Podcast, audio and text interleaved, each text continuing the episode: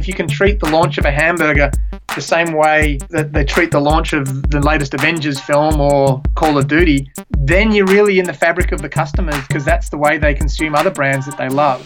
What's happening, folks? This is your host, Alex Osterley, and thanks for tuning in to another episode of Food Marketing Nerds. Today's episode is a little bit longer than usual, but it'll be worth it, I promise. We've got Richard Crann on the show today, who is about to drop some serious advertising and branding knowledge on you. Richard's resume would make Don Draper jealous. Throughout his career, he's worked with powerhouses like Taco Bell, Nike, Audi, Samsung, and Harley-Davidson, just to name a few. Over the past several years, and most relevant to you guys, Richard was the V P of Marketing Communications for Jack in the Box, where he headed up campaigns impressive enough to make it into Facebook's quarterly earnings reports. He's joining us on the show today, having recently started his own agency called The Ad Hoc, which you'll get to hear a little bit more about in a minute. On this episode, you're going to learn what iconic brands do to truly differentiate themselves, how to measure the direct impact of your social media campaigns, what it's like working with the biggest influencers in the game, and so much more.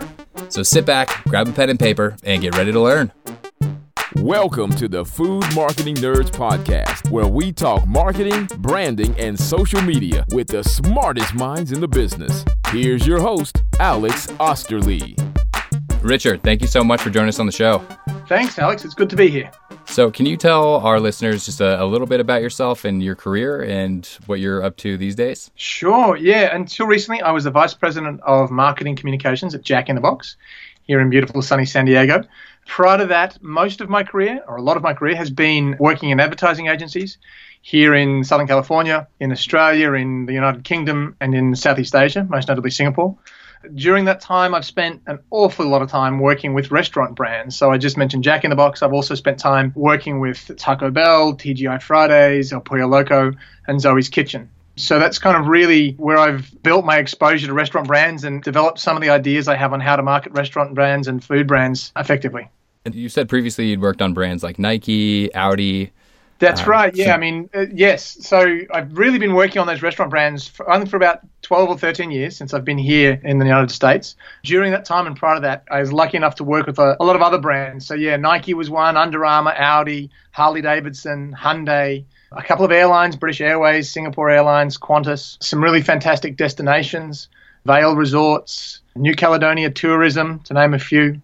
And then also a lot of packaged goods brands, Bolthouse Farms, Atkins, Lindt and Sprungly Chocolates, Whiskers, um, Alita Coffee. So really just a broad range of categories and brands, some really, really big, some very small, low-budget challenger brands. And so uh, those are some of the most iconic brands that you named off. What are some of the similarities that you've seen or that you've been able to bring from the, some of these most successful brands that are out there to the clients that you've worked with after the fact and Jack in the Box? Yeah, it's a, it's a good question. I think, and it's funny, it can sound a little bit obvious, but the brands that are really successful, the brands that, you know, we think of as great brands, are invariably brands that have a great product that people love buying and using, but people are buying more than the product when they buy that product and that brand. Probably the best example I can think of off the top of my head, I, I spent some time working with Audi in Southeast Asia. Really when Audi sort of became mainstream, I suppose, if you call a luxury car brand mainstream, when we launched the T T and the A three and the A four. And after that, other clients would ask me, you know, well, what was it? What made it great? What was it that made that brand, you know, so special? What drove their success? And and at the core of it, it was always a great product. But what was really kind of the accelerant was a brand that meant something and had an identity and that gave people a reason to have that product in their life beyond just the functional use that they made of that product. So I think, I mean, if you look at restaurant brands, fast food brands, food brands, there's probably a million restaurant brands in America at the moment, but not all of them are successful. And, and you know, you look at one that starts with a couple of guys. I have a good friend who's just started a specialty hamburger restaurant in Dallas. He's got two. And I'm pretty sure that it's going to be more than two pretty quickly. And yet there are some restaurant brands that never make it past mum and pop's restaurant, which is totally cool. But really what kind of pushes them is finding that unique thing, that experience that the brand can provide that makes it different from all the other brands, whether those are restaurant brands, car brands, sporting brands, technology brands. It's there's an experience that I want when I consume that product. And that's the real special thing that makes the great brands great. So from a, a marketing and communication standpoint, is that coming from an internal maybe inside the four walls experience, or are you more focused on, or were you more focused on the, the different mediums and uh, I guess that the outbound advertising and uh, P R side? Yeah, I, I mean, look, my role was predominantly speaking with, engaging with customers. So through advertising, social media, P R, merchandising, all that kind of stuff, experience events. But when I talk about experiencing the brand, Jack in the Box, we had a very unique menu. Yes, there were hamburgers, but there were things on that menu that you didn't find in other fast food brands. And it wasn't just that, though. There was something special about the way the brand's personality had been built. But there was also something about the way when you came into one of the restaurants or when you came through the drive-through that it was different from other places. You know, Chick-fil-A is another great example. They, their food is really quite different from anyone else in Q S R. But it's also the way they speak to you, the way they treat you, the way they package everything up. It's all the experience. So it is, the advertising is kind of the pointy end of that, I suppose, because it's more often than not the first thing we see. But if that positive experience is consistent from every part of it, then that brand and that product means something in my mind, and it's easy to remember it, and I and I remember it fondly and, and clearly. So I think when I talk about brands that give you something to experience, it's, yeah, it's certainly inside the four walls of a restaurant, but it can just be inside the four walls of the paper bag you take out of the drive-thru. That's interesting. And you're you're kind of transitioning out of your role with, with Jack in the Box now. What are, what are you focusing on in the meantime? Yeah, good question. You know, there's a there's a, a lot of really interesting things happening in branding and marketing at the moment that exist within restaurant brands and food brands. And that's not just restaurant brands. When I say food brands, you know, I think of grocery brands, retail grocery brands. I think of packaged goods brands, very traditional things that I can get. You know, I look at what Bolthouse Farms are doing and Naked is doing with juices and dressings and things like that. But there's a place where I think marketing and technology and call it popular culture are intersecting now more than ever. And part of that is social media, and part of that is, you know, we all have a mobile phone in our hands these days. But the question, where am I working now? Where am I going? Really exploring that place and helping other brands really come into that place more fully. If you're going to be a part of a customer's life, which I think ideally every brand wants to be, regardless of the decision purchase, you know, how long it is, every time I think of that brand, if I think of it positively and I engage with it positively, then the possible repertoire of brands I consider narrows. I mean, fast food's a great example. I, I might be lunchtime and I might think there's ten brands I can pick from. But if two or three of those brands pop for me more and mean more to me and kind of live as a part of my daily life, then those are the two or three brands I'm going to go to more often than not. And the same is true for cars. You know, I mean, I might drive a Toyota and I might only think about purchasing that car every three to five years, but I get into the thing every day. And so, you know, that place where the brand and the product and the technology that I live with every day, and then how those things connect with my life, call it popular culture, just call it context. That's a really interesting place that I don't think, you know, I think there's a lot of brands that have really got it, but there's a, an awful lot more brands that haven't quite figured it out yet. And that's a place that I'm spending some time helping some brands get to. And using Chick-fil-A as an example, you've got this great packaging, the great customer service, but then outside of the actual restaurant experience itself, how can restaurants who aren't taking advantage of that have more of a, a play in their customers' daily lives? I think the simplest answer is social media. The slightly more complex answer is social media and local marketing. A great example, a brand out of Texas, Zoe's Kitchen, that, you know, really has built itself. I think it was one of the fastest growing restaurant brands over the last five years. And what they've done an incredibly good job of, and it's a family restaurant, you know, it's a place that is healthy, Mediterranean influenced food that really is is about sitting down and eating with the family. And they don't really do television advertising. They've got a pretty robust social media program connecting predominantly to mums, you know, kind of healthy mums and mums who want to feed their family good food. And it is predominantly mums. That's not kind of a sexist thing. It can be mums and dads, but that brand tends to connect best with women. But they also do an awful lot of local marketing. So every time a restaurant opens, before it opens, they engage with the parent groups at every school within a three to five mile radius of that restaurant. They go out to the chambers of commerce. They connect with local businesses. You know, they find local Lions Club, local Boys and Girls Club, and they become an active part of the community as part of their opening. So when they open, they're already a part of the fabric of the lives of the people that they want to come to them. Now, that's accelerated and that's kind of made more modern by the way they use social media.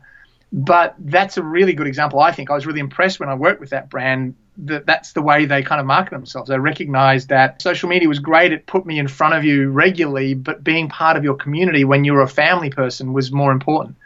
Chick-fil-A, same thing, you know, they and, and In-N-Out here is an example, but Chick-fil-A particularly when it's come to the West Coast increasingly in the last five to ten years, they'll put signs up on the lot when they're building the restaurant. They'll have food brought out from somewhere else and put it into local youth soccer groups or, you know, Little League baseball events or whatever it might be. And they make it really clear that they're coming. And by the time the doors open, there's a line of cars and people around the block as if it's a, you know, a movie premiere on an opening weekend. Hmm.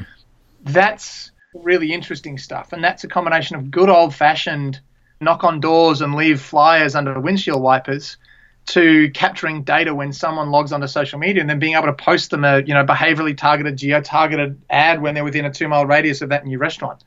That's a really interesting space, I think. Clearly, you can see that it's paying off for companies like In-N-Out who are going and having these ridiculously long lines the day that they open. But I feel like some of those are, are extremely difficult to measure and quantify the success, especially social media. Uh, yep. I know ads are a bit more direct in what you can measure. How do you go about measuring those kinds of initiatives, and how did you at, at Jack in the Box?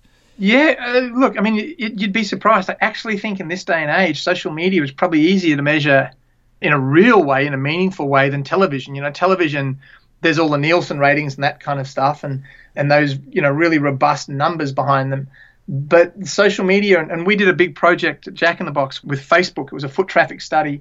There were digital identifiers in every restaurant. And by working in close partnership with Facebook, we were able to identify somebody who had liked a post or shared a post, follow them through cooking and, and all that kind of stuff to a search for a restaurant near me or a find me on an app, uh, you know, search restaurant or search Jack in the Box. And so then when they came into the restaurant, we were able to see all of that, that journey they'd taken to come to us. So there's a lot of analytics in the back end that, you know, the really great social media brands, and it's not just Facebook, but I think Facebook are amazing at it.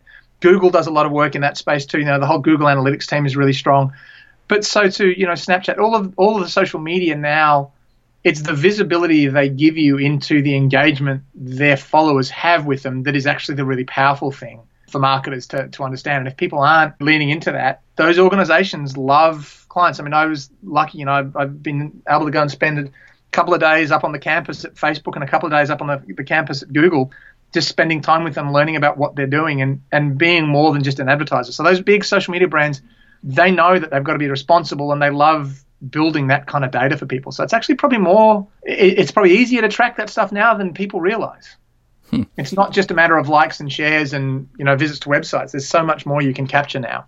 That kind of segues into my next question of just the different and emerging marketing opportunities out there. Are there any channels that you are really excited about that you think are being underutilized? Yeah, uh, there are. I think probably less an individual channel and more the intersection or the integration of channels. You know, I think I look at the opportunity to connect a T V commercial with a social media page or a social media program that you pre-seed with press and influencers before a launch, and you capture all of that data and, and funnel it through. You know, there's it's that that really meaningful connection of all the channels is really powerful. I think a lot of the stuff too that probably is just starting to be used more broadly. You know, if you can create an experience, and that might be at an existing experience, you might participate at something like Comic-Con, you might sponsor one of your local um, M L B teams, or you might sponsor a local high school college team or something like that, or a, a, a high school event. Most of these things today, you can take that physical experience and pretty easily and cost effectively build some form of digital engagement around it. I think that's made possible because of smartphones in everybody's pockets. And though I think a lot of brands are doing a lot of work in that space, I, I think I just feel like we've really only started to scratch the surface of what we can do when we understand how how to encourage customers to invite us into their life and onto their phone and into their social media and then bring it to life in a physical way. I think that's something that, you know, really good brands are doing, but not as many brands as could be doing it are doing. One of the things I, I love about Jack in the Box and, and the approach to just to marketing and advertising in general is it seems like the executive team there is really progressive as far as, or at least on board with trying new things.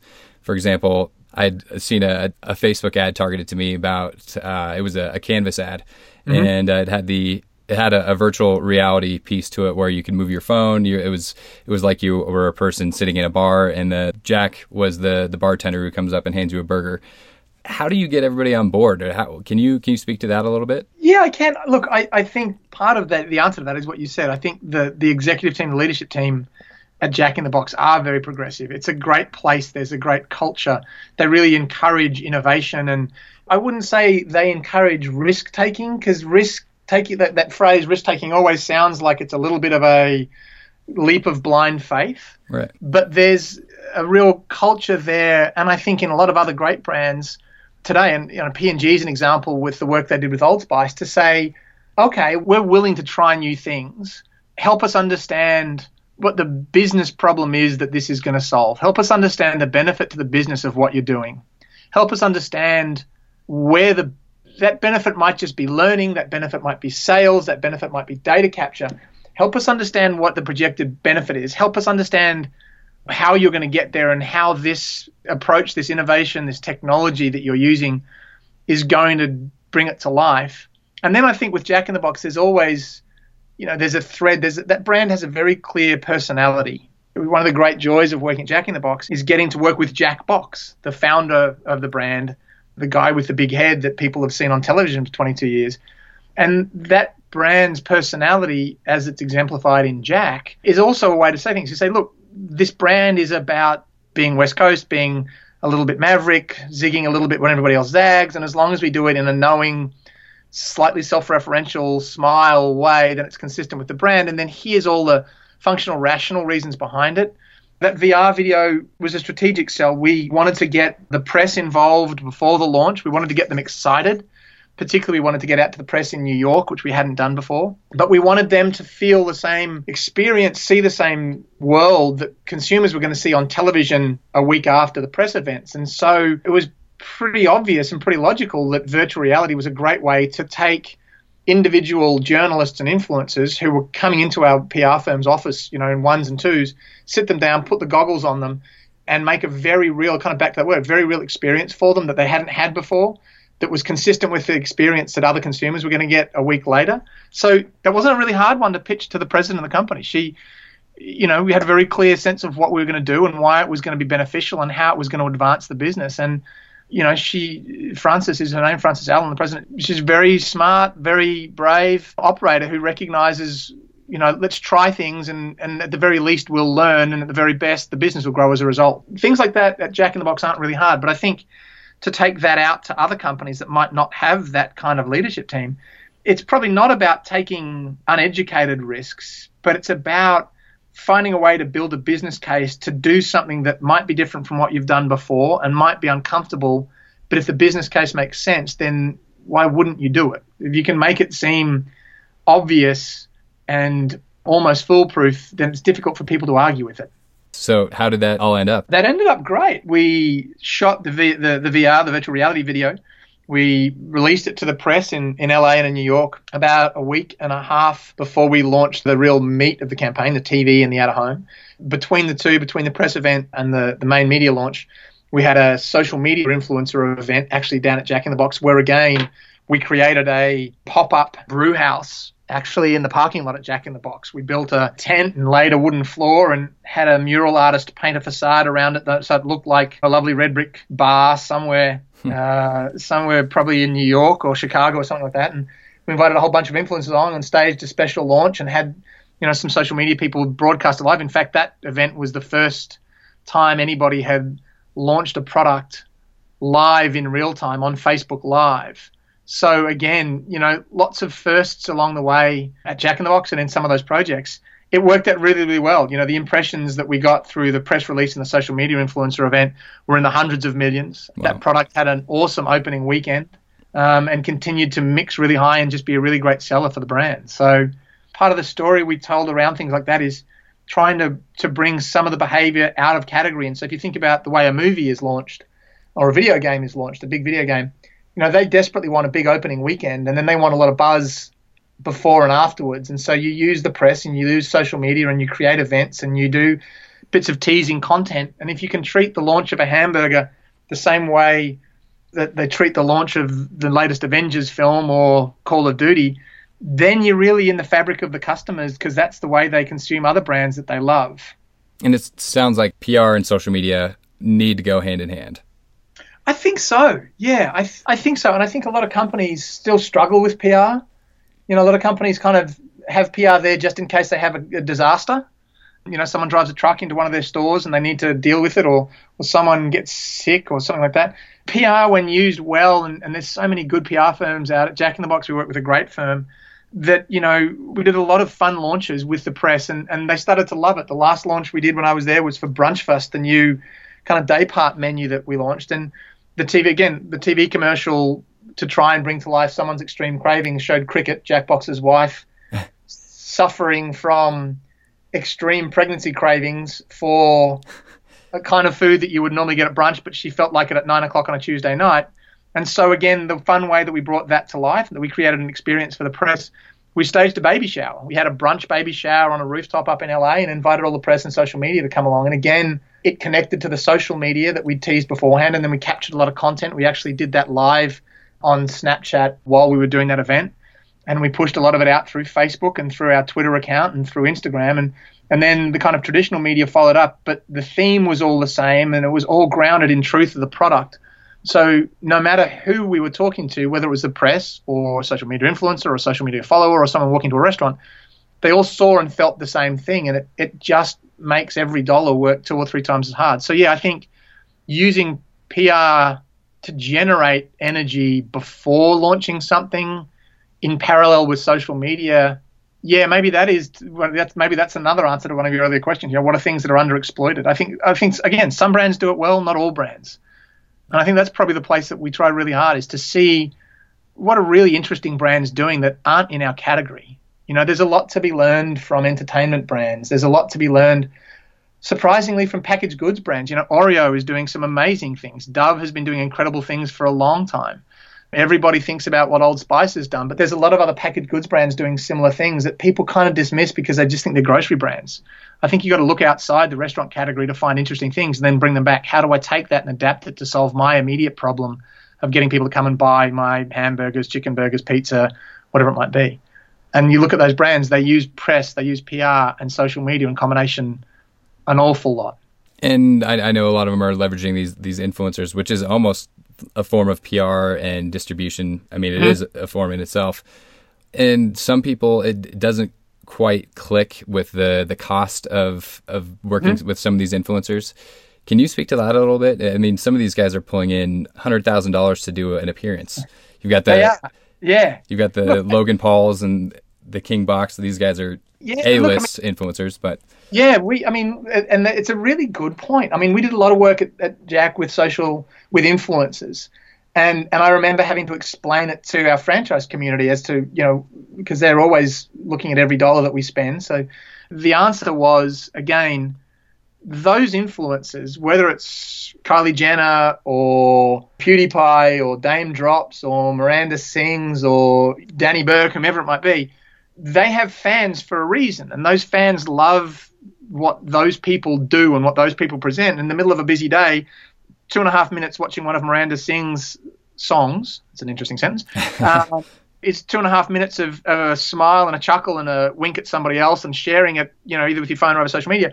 That's a little bit of fun in the middle of what for a lot of people is a busy day. And so the money that you can pay to some of those people, I think, if you find the right people that can connect with your brand authentically, you know, in a real way, I, I think it, you actually get great value for money. I mean, I, the, you know, I, I stood up at a franchise council meeting and said, look, some of these people are bringing us two, three, five, six, nine million fans every week, every month, every quarter, whatever it might be. Mm-hmm. And we we might be paying, I'm making up a number here, one hundred thousand dollars to produce this piece of content with that person. But one hundred thousand dollars for nine million followers is a lot less than you'd pay for nine million eyeballs on television. Mm-hmm.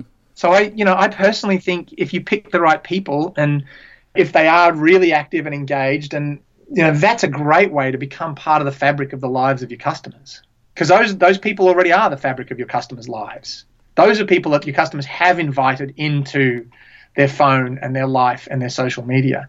Those influencers are somewhere that you want to be. So, you know, in my mind, those sums of money aren't too high unless you just ask them to slap your product on something they're already doing. And that's where I think you've got to come back to, you know, we did a lot of work with influencers to create original content or to kind of just make sure that they actually liked our brand. People that we worked with, we made sure they actually did like our hamburgers and curly fries and tacos and ate them. And, and that was always one of the first things we screened for. So definitely the context of, of what they're doing is is a major, major determining factor of the success rate. Yeah, I think so. I think the brands that try and fail are the brands that try and tell those people what to do. Mm-hmm. Um, I mean, a great example, and well, you're gonna, you might have to edit this out afterwards. I'm sure you're aware there's a, a great uh, F Jerry, F Jerry. Oh, yeah. um, F Jerry for listeners. Uh, I, I, you know, I know the the biggest social media influencers are the ones that have the names that are the most awkward yeah, to say. Can't start, you have to. St- I had to stand up in front of a board meeting and work my way around that. I actually had F Jerry actually give me permission to refer to him by his real name so that I could talk about him in a board meeting. Yeah, he's a bit edgy and a bit risque. And I remember that the first time we really used Jerry, it was for a product launch. I want to say like March, February last year, actually. It was around when we did uh, Declaration Delicious, which was our burger improvement program. And we had, a again, a social media influencer event, this time up in Santa Ana. And I was up there with my then C M O, and I'd introduced him to Jerry, and we had a bit of a chat. And it was all good fun, and a lot of other social media people. And he and I were standing in the line to get our car. And one of the other executives at Jack in the Box sent him a text that captured the post Jerry had, had posted in the event. And it was pretty risque. And so the other executive sent it to, to the C M O and said, are you aware of this? You know, what is this? And the C M O, to his credit, he instantly sent a note back saying, yes, I'm aware of it. Isn't it great? You know, you've got to have the courage to let those people do what they do. Otherwise, there's no point in working with them. And if you're uncomfortable working, you know, with someone called F- Jerry, and if you're uncomfortable with the kind of content he posts, then he's not the right person for you. There's someone else for you. But just don't go there and then try and make him change to fit you. That then you'll lose the people that love him. And that's hard for corporations. They're used to being able to tell people what to do. Yeah, I agree. And so what is your opinion on Snapchat? Uh, you know, look, I think it's a really, really interesting thing. I think it's come from, you know, almost come from nowhere. Its growth has been a fraction of the growth of the time of, of Facebook and Twitter and Instagram, that kind of stuff. I think brands are still figuring out how to really use it well. I think it's still kind of a user platform first. Clearly, people love it. People love using it. It's fun. It provides a different experience from some of the other social media. It's more immediate. It's more instantaneous. It's a little bit more irreverent. It kind of combines a little bit of the old Foursquare with a little bit of Facebook and a little bit of Instagram, kind of all rolled into one. I think it's really interesting. I think it's a really great platform. I'm not sure a ton of brands have entirely figured it out yet. You know, there's lots of geo filters that I can lay on top, and there's lots of keyboards and emoji that I can put in, that kind of stuff. I, I feel like that's just scratching the surface of how to connect with customers through that medium. Yeah, it's it's a tough one because it's obviously the younger generations love Snapchat, but it is tougher for brands, and unless you're doing a, I think the sponsored geo filters for, for a day or what, mm-hmm. almost pushing a million dollars, like seven hundred fifty thousand yep. dollars. So there's a high cost of entry. Yep. But yeah, that's where that's where the eyeballs are. Yeah, and it's funny, you know, I do remember, I mean, I mentioned Foursquare before. It's not that long ago we were doing a project for another restaurant chain, and part of the purpose of that project was to come in and create a layer of communication below their traditional television and build the kind of what we were calling an always-on platform for them. And this isn't that long ago. This is maybe six years ago. And at that point in time, Foursquare was one of the key things because you could check in. And if you became the mayor of that particular restaurant, you got a seat and a cup just for you kind of thing. Right. And now, you know, I think Foursquare is just trying to reinvent itself. So who knows? Maybe Snapchat will be gone in two or three years' time. Maybe it won't. But I think while it's here, there's a challenge to figure out how to work with it more effectively than I think brands have been able to so far. And that kind of leads me in. Same with, you look at Vine being shut down by Twitter, which is yeah. pretty crazy. I'm sure all the influencers that were getting their main source of income from Vine were just freaking out. Yeah. It's same with the brands that have built such a huge platform yeah. on there. How do you guys go about, or how did you go about assessing a social media platform to see if it was, if it was right for you guys? Because there are so many that pop up on a regular yeah. basis. Yeah, good question. I mean, Periscope's a great example. We did some really early work with Periscope. And I think, you know, I'll give some credit to the social media guys at Jack in the Box and the social media strategists at our partner agencies. Every year when we would assign our budget for social media, you know, you'd start by allocating a portion based against what calendar activities you knew you had to support, and then, you know, what were you doing just to be always on, and what were you doing to drive lifestyle, you know, all the different layers that you would use it in. But we always just apportioned a sum that was going to enable us to experiment with one or two new platforms throughout the year. And that was how we did it. So, you know, Periscope, we we did a launch of a product in real time on Periscope, and we got some good traction, but we thought it was more just because it was a bit of a novelty. And, you know, I think it probably was, because Periscope's not really that, you know, kind of thing anymore. It didn't become that thing, I don't think. So, you know, the way we did it was we had our, our base of things that we always did, and that's different for every brand. Some brands, customers want to connect through Twitter. Some brands, customers want to connect through Instagram or Pinterest if they're a really visual brand. Some fans want to connect through YouTube if there's a lot of video that surrounds that brand. I think once you define what your core is and what works for you, A, pushing those ones and trying to find new ways to use them is important. Honestly, it's a budgeting thing. You've got to budget to try some things and be prepared that they might not work, because that's how you learn. Right. And I've heard people's theories on you need to create all these different types of content because there are so many different people out there, and certain ones like to consume content one way, others like to consume it a different way, whether it's visually on Instagram through just imagery or YouTube with a video. Do you have an opinion on editorial content for restaurant brands? How do you mean editorial content? Like like, like um, blog content? If you're talking about a blog from a brand, so let's say Burger King decided it was going to have the Burger King blog, I think you'd have to give customers really good reason to go to that blog. I think you'd have to give them really good content, and I think you'd have to give them really good content that they weren't getting through any of your other social media. But I think if you connect with bloggers who then play the same role as influencers, I mean, the blogger kind of is the journalist of the social media world almost, then I think they do have a place. We did a lot of work with food bloggers at Jack in the Box, whether that was a version of food blogging that you might say the guys at Food Beast do, where mm-hmm. there's a lot of video, or whether it's more traditional food blogging where it's actually written content in a more kind of traditional journalism sense. We did that as well. I think it's... It has a role. I'm not sure I would ever advocate on behalf of a restaurant brand starting its own blog, if that's what you're asking. Yeah, I, I was just curious. Uh, Taco Bell, one of the things that the reason I was initially interested was their their feed the beat, or their it was the feed where they do BuzzFeed style posts where it's like yep. seventeen people who got prom pictures taken at Taco Bell and things like that. So I, I, that was just interesting. Yeah, I think I, I think to me that's more just content. I mean, they were pushing that out through other social media channels. And look, Taco Bell's an interesting beast. I, I got a big smile on my face here. I love that brand. It's kind of it was the first restaurant brand I worked on, and and it's still one of the great brands I've worked on. Some of the smartest people I've worked with thirteen years ago at Taco Bell, and some of them are still there today doing awesome stuff. That's a really amazing brand. That brand challenges and pushes and breaks and fixes constantly. You know, I give them their credit. We used to kind of be a little frustrated by them at Jack in the Box because they'll do something like say, we no longer have a website. If you want to come and find us, it's on our Facebook page. That's it. And then maybe that experiment didn't work. And so six months later, lo and behold, they've got a, a website back again. So they do a great job of championing and talking about their innovation. But when things don't work, they never talk about them. So I love I love their willingness to experiment and be out on the edges and see if stuff sticks. And then if it doesn't stick, I get a sense people don't lose their jobs if they try something at Taco Bell and it doesn't work, as long as they move on and, and take a learning from it and try it somewhere else. I think that's really brave and really, uh, really bold. And again, there's just there's some super smart people working at Taco Bell. Mm-hmm. I agree. Tell us a little bit more about your what you're working on now. It's Ad Hoc, is the is virtual agency.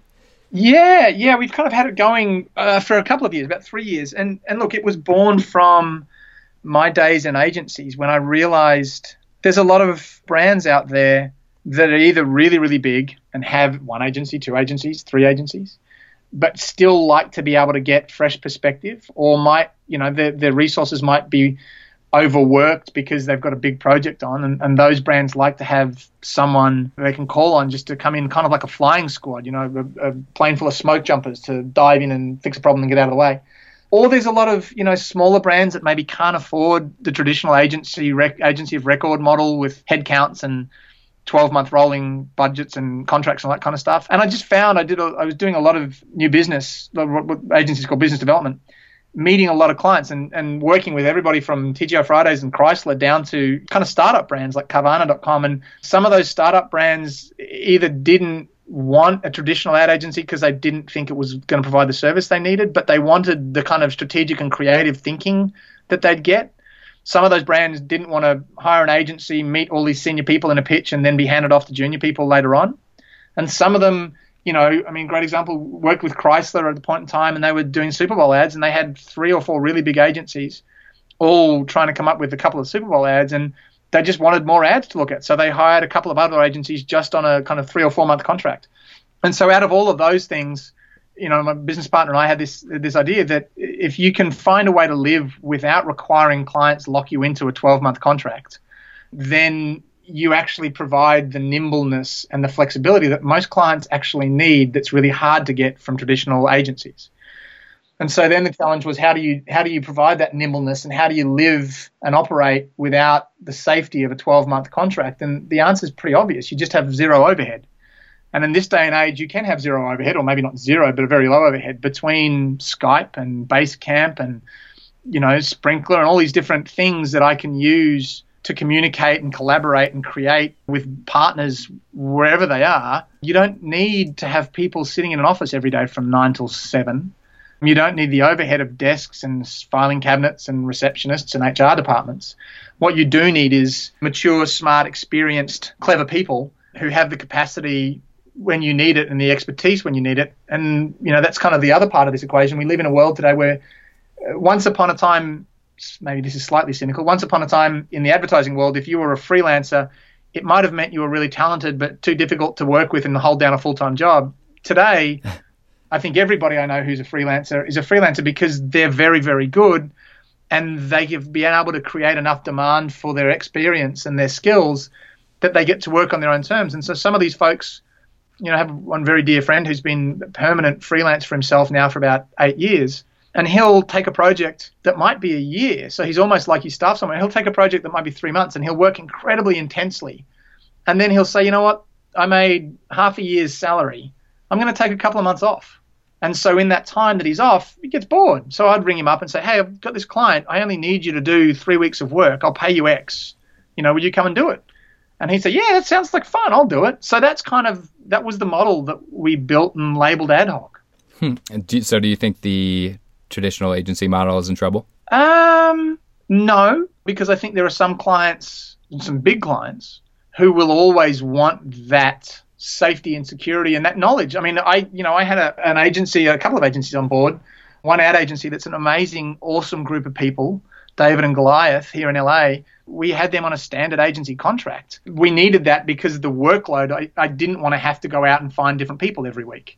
But, you know, there were certainly times that, you know, had I had the license to go out to someone and say, hey, you two guys and a dog, let's say that's what they call themselves, I got a project and you guys have done some work and I'm really interested in what you did.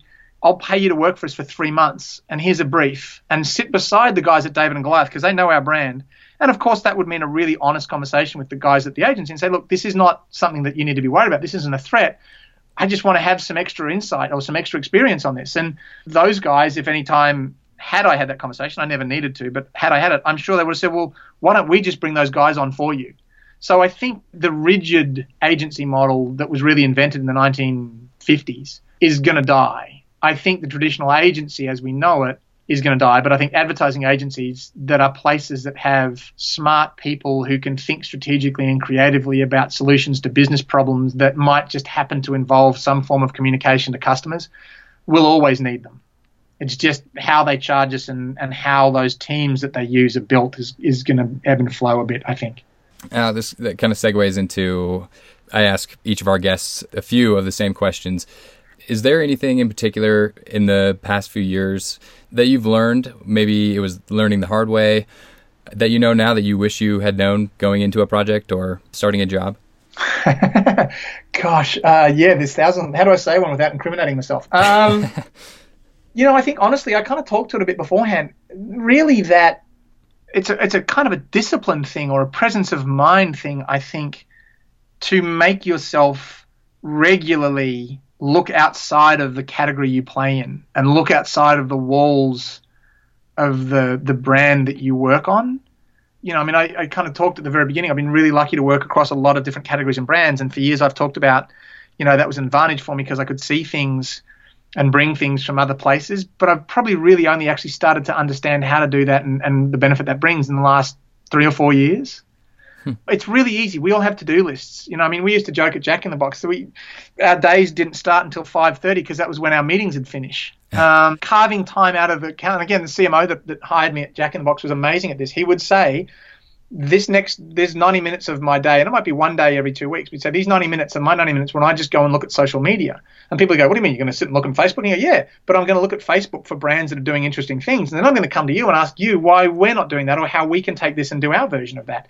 I think having the discipline, make, creating the discipline to look outside and to lift your head up and to look around, I think is a really powerful lesson that I've probably really only learned in the last few years. Hmm. So you kind of touched on this with, with Basecamp and, and these long to-do lists. Is there anything that you do in particular, uh, any routines to stay productive? Yeah, you know, that's something I've learned in the last couple of years as well. When I started, when when we started Ad Hoc probably four years ago, I read the most effective people, and I don't know if it's true, it struck a note with me, are the ones who don't try and do one hundred things every day. Just try and do the three to five to seven things that are actually going to most meaningfully impact the business and making all of the other things, things you get to. And it's, it's hard because so many of us get through our day and we go, how was my day today? I checked twenty things off my to-do list. Woo, good day. Yeah. When in fact, one of those things you might have checked off, had you spent maybe half the day doing it and done twelve less of the things on your to-do list, but spent more time on that one big thing, that probably actually would have been a more effective use of your time for the business in the medium to long term. It's just, you know, again, looking up and, and looking around. So I think I'm a big to-do list writer. I do a to-do list at the start of every week. I redo it every day because I love crossing things off it, let's be honest. Um, but I try really hard to prioritize it. So I'll kind of, I'll write down, there might be twenty things that I think I need to get done this week or today. And I'll take ten minutes and go, okay, what are the three? If, if something happens today, if the president of the company calls me in and I have to sit there and we have to figure out some P and L stuff and we're there for hours in the finance department, what are the three things I need to make sure I get done if that happens? Or if I'm sitting here and, and I get a phone call that my kid's bitten someone at school and I have to leave and go and get it. If I can only get three things done today, what are the three most, you know, impactful things I can get done? I then rewrite my list with those three things on the top. And I think similarly, you know, it's really easy to answer email when it comes in, and email is a constant stream. It's just a flood. And I think if you can have the discipline and the calmness to be able to say, I'm only answering email, you know, this forty-five minute block in the morning, this half hour in the middle of the day, and this forty-five minute block in the evening. And if someone really, really needs me, they'll send me five emails or they'll call me or they'll text me or they'll come and find me. I found that when I started allotting time to answer email rather than just answering them as it came in, I suddenly had hours of my day free to actually think rather than think that I had to be answering email. Are there any publications or, or books on the industry that that you've read recently that have really shaped the way that you think? There's a really great article on big data or data two point oh, series of articles, in fact, in Harvard Business Review, I think going back three or four years now, and they've kind of updated it a couple of times. And I remember reading it on a plane and just being suddenly, you know, I've kind of always liked research, but just reading how much data is out there and how to sift through it and how to channel it and how to connect it and, and you know, how to find the data that matters and use it to help make smarter decisions. That was really exciting. Then I read an article not long after that about uh, how the folks at Electronic Arts had built a data science team inside the walls of Electronic Arts because, you know, that's, I think video games are an interesting thing because, you know, I, I will confess I, I play Madden on my cell phone probably an hour every day, usually late at night when I'm awake. And they capture data. They know my usage habits. They they get me to spend five dollars in-game purchase with some frequency. You know, I share stuff through social media. So taking the data and then looking at – and so that, again, there's a bunch – you could almost just Google Harvard Business Review big data and you'd find a series of articles. And I think similarly, if you just Googled Electronic Arts and data and research, you'd find another whole stream of articles about the intersection of kind of that brand and how they use data. That was a period maybe four or five years ago that I read those two things in pretty close succession. I just really started to think differently about how we use research and how we find research and how we then mine the data that matters. I think that's a you know really powerful thing. And then I think there's just a couple of really interesting books I read that I come back to more when I think about brands There's a great book that's just called The Long Tail. It's all about long tail theory, and, you know, selling fewer of more things over a longer period of time ultimately is potentially more profitable and engages customers longer is one. I think there's a great book. This one's probably fifteen years old called The Hero and the Outlaw. It's all about archetypes and brands. I found myself sitting in a room with the, the folks at David and Goliath, I don't know, nine months ago, when we were, we were kind of going, okay, we have this character, Jack Box. He's been here twenty years. How do we modernize him? And it was actually one of the, the head of strategy at David and Goliath, a lady called Seema Miller, who said, let's think about it in terms of archetypes. You know, he's been historically the boss. What if we make him a superhero? What if we make him an explorer? How does that change how he speaks? How does that change how we present him? And so, you know, the book's fifteen, twenty years old, but it's one of those things that I find when we're doing brand architecture, brand strategy, persona work, I refer to it all the time. I think there's a, a guy called Simon Sinek who everybody loves. Sinek's done some interesting stuff on brand purpose, you know, what, why, what, and how, mm-hmm. or why, how, and what. It's a little simplistic, and he kind of takes liberty a little bit with some of the brands that, that he says think a certain way, and I, I think some of them he might not have worked with, so he's kind of maybe reading between the lines a bit, but I think the core of what he says is really interesting about how you create a purpose-driven brand. So those are a couple of things I've read that have certainly made me think and have stayed with me. Well, this has been an incredible interview, and I'm sure our listeners are going to learn as much as I have, and really appreciate you coming on the show, Richard. Well, no, thank you for having me. I was flattered to be invited. I love your podcast, and I love what you do to make those of us who market food and restaurant brands listen to each other and share information and, you know, to my point, put our heads up and look around a little bit more than we might normally do. So thanks for having me on. Oh, thank you. And where can people go to find out more about you and Ad Hoc? I exist on LinkedIn, or people can always just, you know, if someone wants to email me, they can find me really easy. They can just find me at, uh, at richard a cran at gmail dot com. Perfect. Well, thanks again, Richard. It's been a pleasure. Thank you, Alex. Cheers. Thanks for listening to the Food Marketing Nerds Podcast. For interview transcripts or to download your free social media ebook, check out food marketing nerds dot com.